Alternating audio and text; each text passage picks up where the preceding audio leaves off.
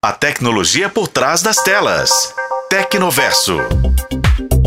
A Meta, proprietária do Facebook, acaba de lançar uma nova versão gratuita de seu modelo de inteligência artificial. A ideia é competir com gigantes como a OpenAI, criadora do ChatGPT, e o BART, do Google. Mas tem algumas diferenças.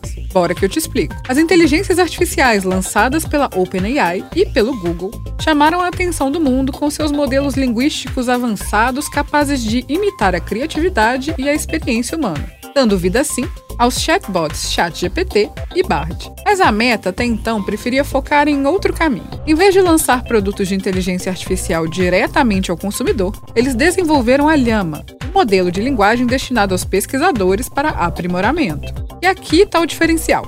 A Llama é um código aberto. Isso significa que seu funcionamento interno está disponível para todos estudarem e modificarem, diferente das inteligências artificiais da OpenAI e do Google, que são fechadas e patenteadas. Em uma publicação no Facebook, Mark Zuckerberg, diretor-geral da Meta, destacou que o código aberto impulsiona a inovação, permitindo que mais desenvolvedores construam novas tecnologias. Além disso, enfatizou que essa abordagem aumenta a segurança, pois mais pessoas podem examinar o software e identificar possíveis problemas. A nova e poderosa versão do modelo da Meta, chamada Llama 2, estará disponível para empresas por meio de download ou pelo serviço na nuvem Azure da Microsoft, em uma parceria especial com a gigante do Windows.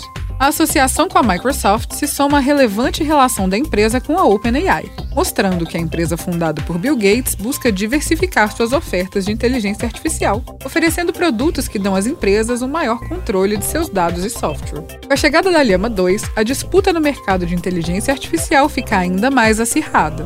A tecnologia está avançando rápido e trazendo consigo desafios e oportunidades.